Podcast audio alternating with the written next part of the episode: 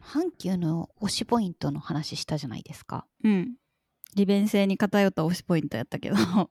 それに加えてやっぱ阪急使ってた時の何が良かったかって一個言おうと思ったけど長くなるかなと思って言わなかったやつがあってですね、はい。まあ、これは関西の、まあ、私鉄であれば阪急に限った話ではないんですけどうん。ピタパってご存知ですかパスモンみたいなやつでしょあそうそう株式会社スルット関西っていう、まあ、会社が運営しているサービスなんですけど、はい。うん とねスルッと関西は知らんわ。あ本当スルット関西はこれもねウィキペディアで調べたところによるとスルット関西っていうのは近畿圏を中心に岡山県静岡県を含めた61の鉄道バス事業者で構成するスルット関西協議会が各地の交通機関で展開していた磁気式共通ストアードシェアシステムのことをスルット関西っていうらしいんですよね。でな大阪に本社を置く株式会社スルット関西が事業務局を受託しているものらしいんですよ。まあちょっとそこら辺は置いといてでピタパって何かっていうとさっきさっきさんが言ってたようにパスモとかみたいな感じでうん。こう電車バスとかショッピングとかに使える IC カードなんですよね。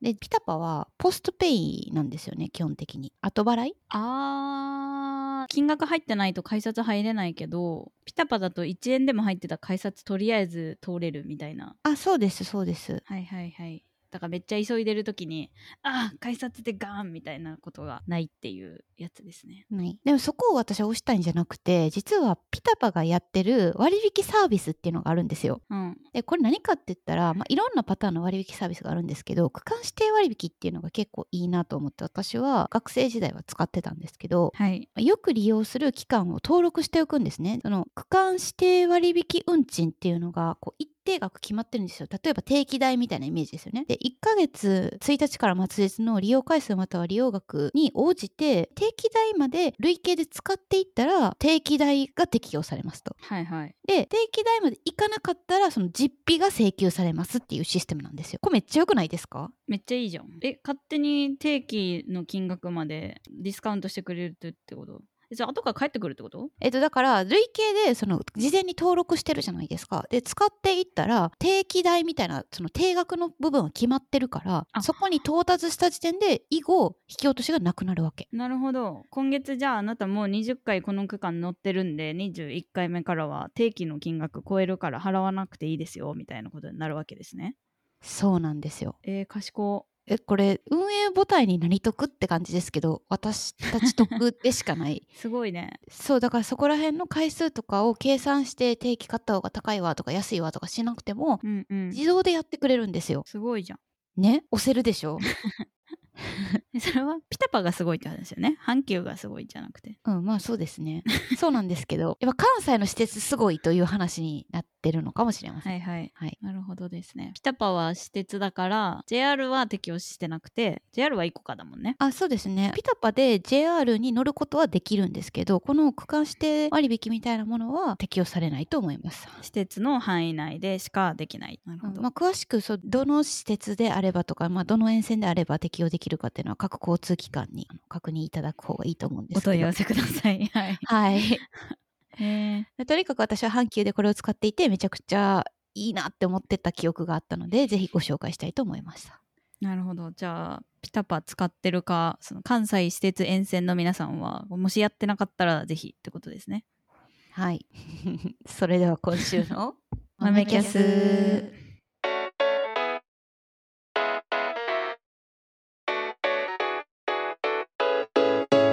改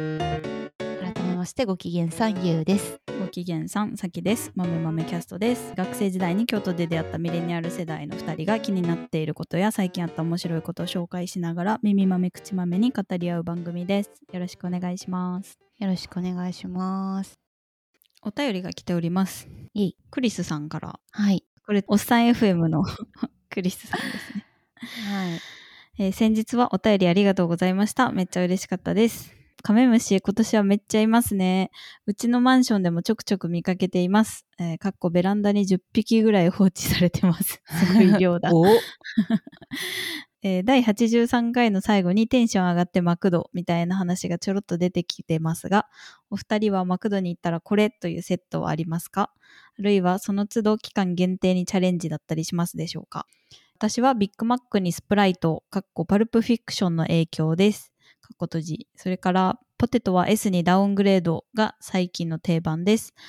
マクドでなくても、ここに行ったらたくさんメニューあるけど、ついこれにしてしまうみたいなものがあれば教えてください。ということで、クリスさんからいただきました。ありがとうございます。りがとうございます。クリスさん、普段、関西弁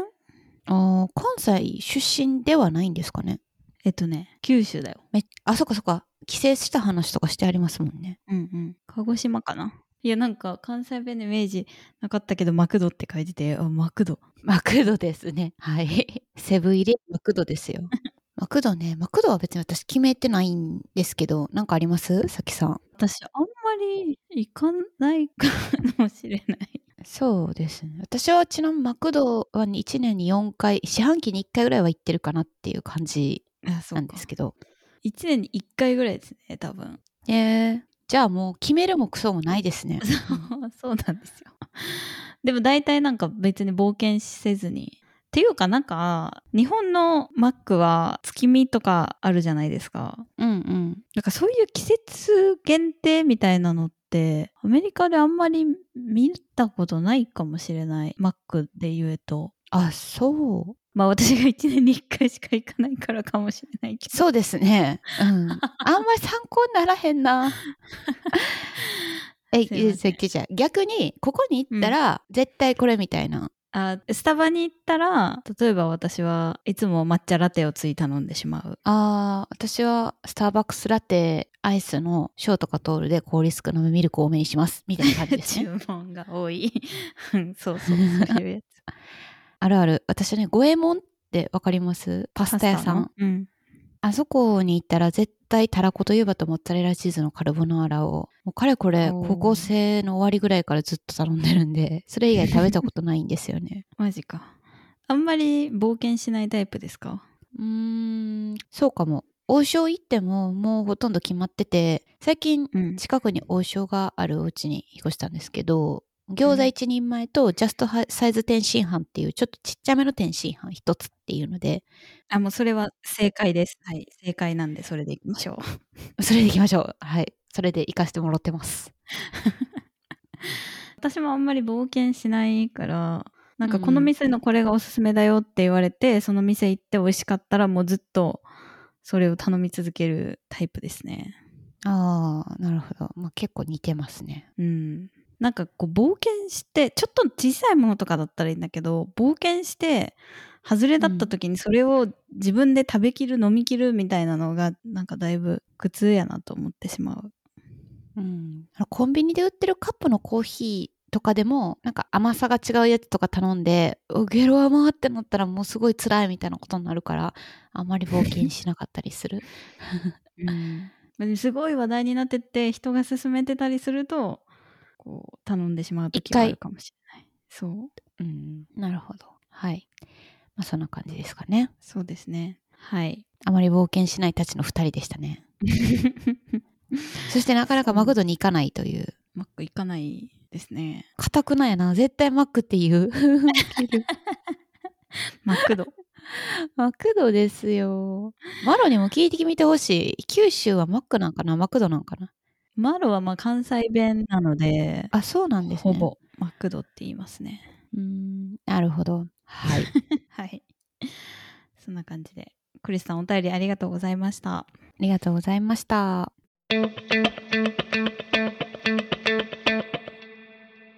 ちょっと前にツイート X えっとポストで私のなんか16パーソナリティーズのえ結果をツイートしてたんですけどうん見ました見てない うん まあそうですよね私は別にさきさんがマメキャスのアカウントで何をポストしてるかあんま見てないんですけど1ヶ月半ぐらい前に16パーソナリティーズやってみたんですよ。はいはいなんで急にまたうーんどんぐり FM でちょっと喋ってたのかもしれない。うん夏目さんが自分の言っててで成美さんがやったことない知らないって言っててやってみようみたいな話をしていたのに触発されてそういえば私も最近やってないなってうんう思っんででかつその時期にツイートかなんかで見てたのがその16パーソナリティーズ側の設音項目とか、まあ、判断基準みたいなのが変わったっぽいみたいなあアップデートされたっぽいみたいなのをちらっと見かけてーへでただでさえそれその診断って自分自身のステータスとかえうんうん年齢とかが変わっていくとあの診断結果が変わるみたいなことも聞いたからやってみようかなと思ってやってみたっていう感じですねう。ーんうんうんで私はねもうツイートしてるんで言いますけど ENFJ の A 主人公型やったんですよね。主人公って何い主人公型ってやまずうんそうほんまそう主人公って何なんでしょうね。 何自己愛に溢れてるとかそういう話無敵感があるってこといやいやいやちょっとトゲがあるな。 失礼いたしました こうググったわ性格タイプがまずあ結果ね4つのカテゴリーに分かれていてうんうん分析家っていうのがまあ4つと外交官っていうこの社交的な人たちが 4つと万人と探検家っていうのがいてでこの外交官の中に4ついる中の主人公ってことですねそうですね。他は運動家仲介者提唱者主人公なんか主人公の小泉だけかなり一方的感がありますよ ね。我がみたいな。まあ分からんではないと思いながら結果見てましたけどちなみにじゃあさきさんの結果も聞こうかなちょっと待ってさっきめちゃくちゃ文句言いながらやってくれましたけどね私がこの話しようやって言って 事前に LINE 送ってたのに全然無視されててやってって言ったいやいやんやしようしようって 言ってたんやけどうん私もするんかってななりまして、はい、私はですね、えっと、指揮官タイプでした指揮官は指揮官は大胆で意志が強い上想像力豊かでどんな時でも解決手段を見つけたり作り出したりできますとのことです分析家かあカテゴリーで言うとそうですねいやでもこなるれほどでもこれ何文句言ってたから文句かいやちょっとわからんなと思ってあーなな何が分からへんの聞こうまず、診断の中でもうん例えばエネルギーで言うとあなたは外交型です内向型ですみたいなのとかうん意識で言うと直感型か現実型かみたいなのでこう何パーセントどっちの型かみたいなのが診断で出るんですけどはいあのなんかこう自意識とちょっと違う違うってなったああそういうことそうそうそうっていうのと、まあ、診断結果に対してもそうだし質問項目結構難しくなかったいやわかるちょっとし条件によるんよみたいな質問結構あったりとかあ そうそうそうそうなんか例えばよく分かんなかったの仕事のスタイルはきちんと着実に努力するではなく自然発生するエネルギー爆発の連続に近い同意するかしないかみたいな どういうことみたいなまあでもそれはさ概念的なものであって個別の仕事に対してというよりは自分の仕事のスタイルとか傾向として大きくはどちらかっていうことだと理解して無理くり答えてましたけどねうんうんまあそうせざるを得ないですよねそうそうなのよあとはなんかグループで何かをするのが好きみたいなのに同意するかしないかうんうんグループってめっちゃいっぱいないと思って でなんか人と何かをするのが好きグループというのはどれぐらいの規模のうーんみたいな うんわかるよもっと直感的に答えた方がいいんですけどねそうですねはい多分この診断結果の話しようやーって言った時に本当に軽い気持ちだったんでうんオンラインの画面越しにすっごい文句言いながらやってるさきさんを見 てああこれは私が軽い気持ちで言って何もその診断結果に対する考察とか意見とか 生活に対するフィードバックみたいなものがない状態でやらせてるとバレたら最後までやってくれないのではないかって思いながらほんほんみたいな感じでまあいいからって言ったらやったんですけど一旦一旦やろうって 言ってね、そうやってもらいましたね小さめしいたけ分け合う耳豆口豆豆キャス 完全に踏んでるなわけわからんけどな あとこれやらなければいけないことをしてからリラックスするのが好き同意するかしないかこれ結構解釈分かれませんあーだからそれは夏休みの宿題最初にやる方ですか31日に駆け込みでやる人ですかという質問だとするとえそれはさまた別の質問であったのよなんかえ最後にやるタイプですかみたいなでこのやらなければいけないことをしてからリラックスするのが好きっていうのはこのやらなければいけないことをやらないとリラックスできないのかうん、やらなくても全然平気なんて言ったらいいのうんまあ、確かにその質問自体はイエス以外の選択肢ないでしょとは思うそのやらなければいけないことをやってからリラックスするのが嫌いな人がじゃあいますかっていうと多分ノーやからうんそうなのよ何を聞きたいんやっていう厳しい向いて ないすいません見てない見てないかうんそうかちなみに私なんかこれ前に副業の専攻でやってくださいって言われたことがあって3年前ぐらいにやってたことが判明ししたんですけどへえさっき結果を見たら全然違ったあのね今回はうん何やったっけ指揮官タイプで ENTJA だったんですけどうん前回は ISFJA だったのでそれは何ですかあこれ擁護者タイプでしたえそもそもさ4つのカテゴリーから違う違う違う今回は分析家タイプの指揮官だったんですけどうんうん前回はあ万人カテゴリーの擁護者へえ非常に献身的で心の温かい擁護者いつでも大切な人を守る準備ができているできてたんやっていう ほーってそうだから前回は ISFJA で今回は ENTJA だったので JA だけ一緒ですあだから5個あるそのパラメーターのうち3つは反転しているというへえかは私が変わったのかの 判定基準が変わったのか分かりませんが私もねずいぶん前にやったとは思うんですけど記録が残ってないんですよねでも絶対主人公型ではなかった 主人公型だったら覚えてそえそうなんですよね主人公ってなんかインパクトあるじゃないですかうねうんおもろと思ってえーいや全然こんな意識がないのが内向型だったのが外向型になり現実型だったのが直感型になり道理型だったのが論理型になっているえー、 えーっていうまあまあはいこういうのってさまあ結果が当たってるかっていうのもあるけど結果に対してどう自分が思うかっていうのでさうん面白かったりとか自己理解どういうふうに自分を理解してるのか分かったりして楽しいみたいなところもあるんだよねまあ占いはい占いですよね。 占いか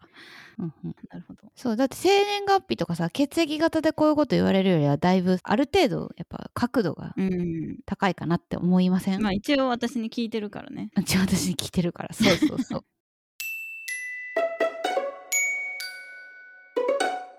こういう診断16パーソナリティーズ以外にもこう結構やっぱ転職とかでも受けさせられたりしますよね。うーんそれってさなんかどういう人求めますっていうのが決まっててやってるのかさそれともなんかこういう人なんですねみたいなのが分かってった方が入社後やりやすいみたいな話なのかなどうなんでしょうね。まあ両方あるのかなと思いますけど、そのやべえ診断結果とか極端な診断結果が出る人を切るみたいなことは一定ありそうではあるものの、うんうんでもそのどういう組織であれ一つのタイプを取れば良いという話ではない気がするんで、まあそうだねなんか営業部門に配属しようと思ってる人間がこういう性格なんだったら取るとかそういうのはあるんかもしれないですね。例えば。うーんうんなんか足切りというかさやべえやつ取らないようにするために使うのはまあわかるがこれなんか私もやってみて結果が変わってたりとか多分さなんかこのその日の気分によってとかさどういう職種受けるからちょっとそういう風に答えようみたいなのとかあるじゃないですか あ、わかるわかる。なんかそれを踏まえるとさなんか面接する人にこの結果をさ事前に見せておくとなんか変なバイアスかかりそうだからあんまり良くない気がするな確かに。事故の方がいいかもしれませんね。うんまあ作り込むのはね面接でも一緒ですからね性格をうんうん、あとなんかチームビルディング的にみんなでやってみてこうみんなの結果を見てあそうだよねこうだよねみたいな話をするのはもしかしたらなんかいいのかもしれない。役割分担決める時とかねなんか分かるみたいなのも面白いですけどねこういうのが出てきてさこの部分 は確かにみたいなあんまなかったのかなさきさんの場合はその分かるのいや「わかる?」のところはもちろんあるよ。でもこれさなんだろう全部をいい風に書いてるからさなんだろうな例えば例えばいやアイデンティティが自己主張型か慎重型かみたいなのでうんこの結果はあんまり変わらなかった前回も67%自己主張型で今回68%自己主張型なのでうん1%しかずれてないという点ではだいぶ安定して自己主張型なんですけど 信憑性があるうんはいじ自己主張型の人たちはストレス耐性がある上に情緒が安定していて物おじしません目標達成に向かって努力している際には心配しすぎることはなく自信を持っている傾向がありますとのことですまあでも情緒は安定してるし まあ対外的にはねさすがにまあそうか私の主人公型は自己主張がとか自分の意志が強そうみたいなところは合ってる気がするけどうんうんなんか深入りするっていう項目があって自分にとって大切な人が困ってるとその人の問題を解決してあげたいみたいなこれは誰しもその自分にとって大切な人の定義に入った人であればそうなのではとか思ってしまったりしましたねえー、どうでしょ違うの かなうどうでしょうそこら辺の境界をはっきりしている人もじゃあやっぱり主人公なのかな私は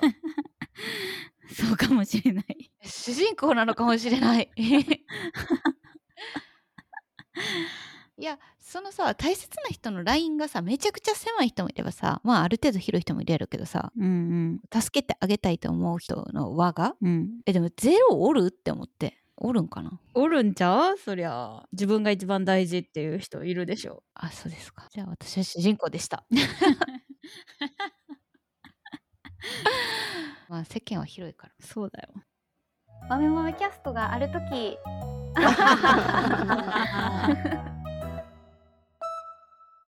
結構いろんな質問されますもんねこれある程度当たってるのかもなと思いますけどね本当なんかめちゃくちゃ質問多かったじゃないですかうんもうなまだあんのって感じだったでもこれがさやっぱり企業の人からこれ受けてくださいとか言われたり話題になったりするということはある程度なんかこう重用されている理由があるんですかねまあ、そもそも最初は制度が良かったのかななんでこんなに広がってるのかよくわかんないですけど研究者の人とかが作ったのかもしれないけど、まあ、徐々にいろんな人が受けることによってサンプルが溜まってさらに精度が高まっていくとか質問の質をこうアップデートする機会に恵まれるとかそういうのもある気がしますけどね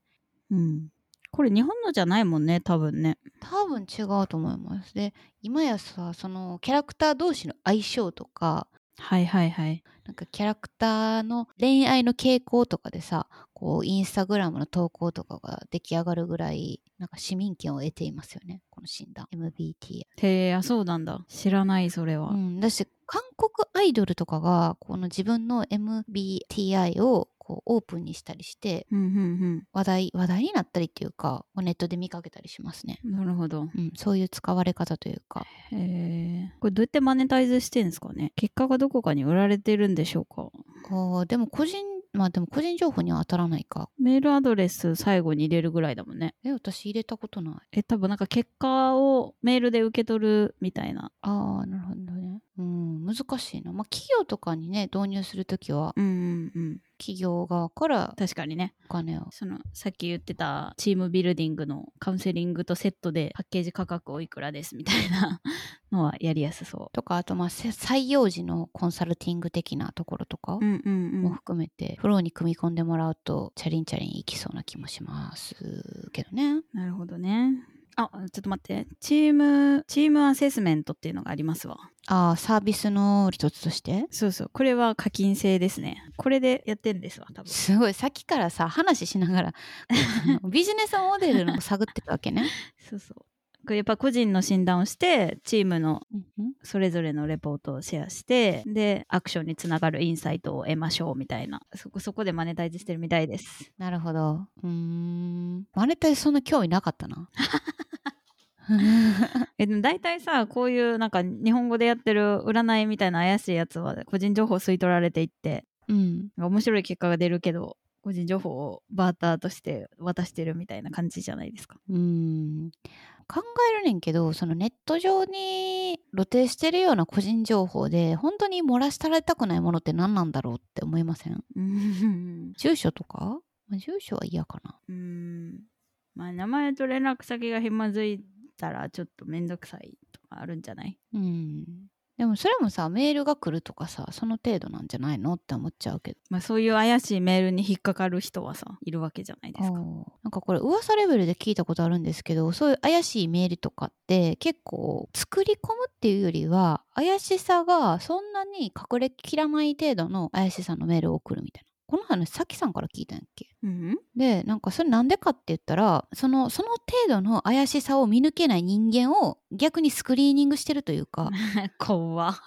だからあの疑り深くてなんて言うんだろう本当に引っかかりにくい人を引っ掛けたところで次の課金までのステップに業者側がコストかけて持っていくっていうのがあこうあんまり実利を伴わないー。なるほど。一発で行こうとしてないわけね。そうそうだからまずその引っかかりやすい人間をそのメールでスクリーニングしてひえで自分たちの顧客リストに載せるかどうかじゃないけど、うんうんうん。そのターゲットにするかどうかっていうのをなるほどね。フルにかけられた人が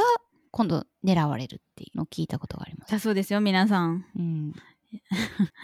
危ない危ない。危ない危ないまあでも引っ掛ける側もねリテラシー高い人引っ掛けにかかった時に最終お金落ちなかった時のこうロスを考えてるんですよコストが高いからってことね。そうそうそううん。いやようできてんなと思って、確かに。うん、へえ。まあだからさっきさんにはこういう診断ビジネスみたいなので情報取ってもあんま りうん。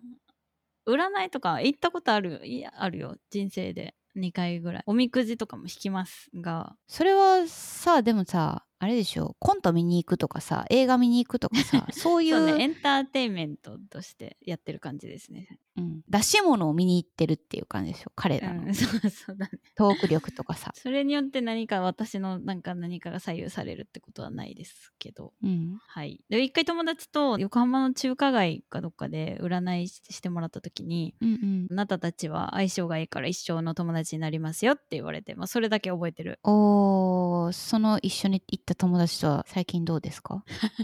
そうですね。まあ、一応まだつながってるかな。なんかそれぞれ、ああの好きなことをして生きてるなって感じです。ーえー、なるほどね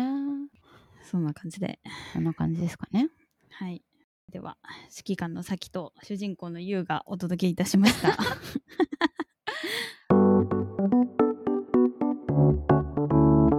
えー、豆豆キャストでは皆さんからのお便りお待ちしています。概要欄にある Google フォームから送っていただくか、ハッシュタグ豆キャスをつけてつぶやいていただけると嬉しいです。つぶやくって言わないのか、ポストをしていただけると嬉しいです。はい。では、ここまでのお相手は、さきと、ゆうでしたそれではご機嫌さんバイバーイ。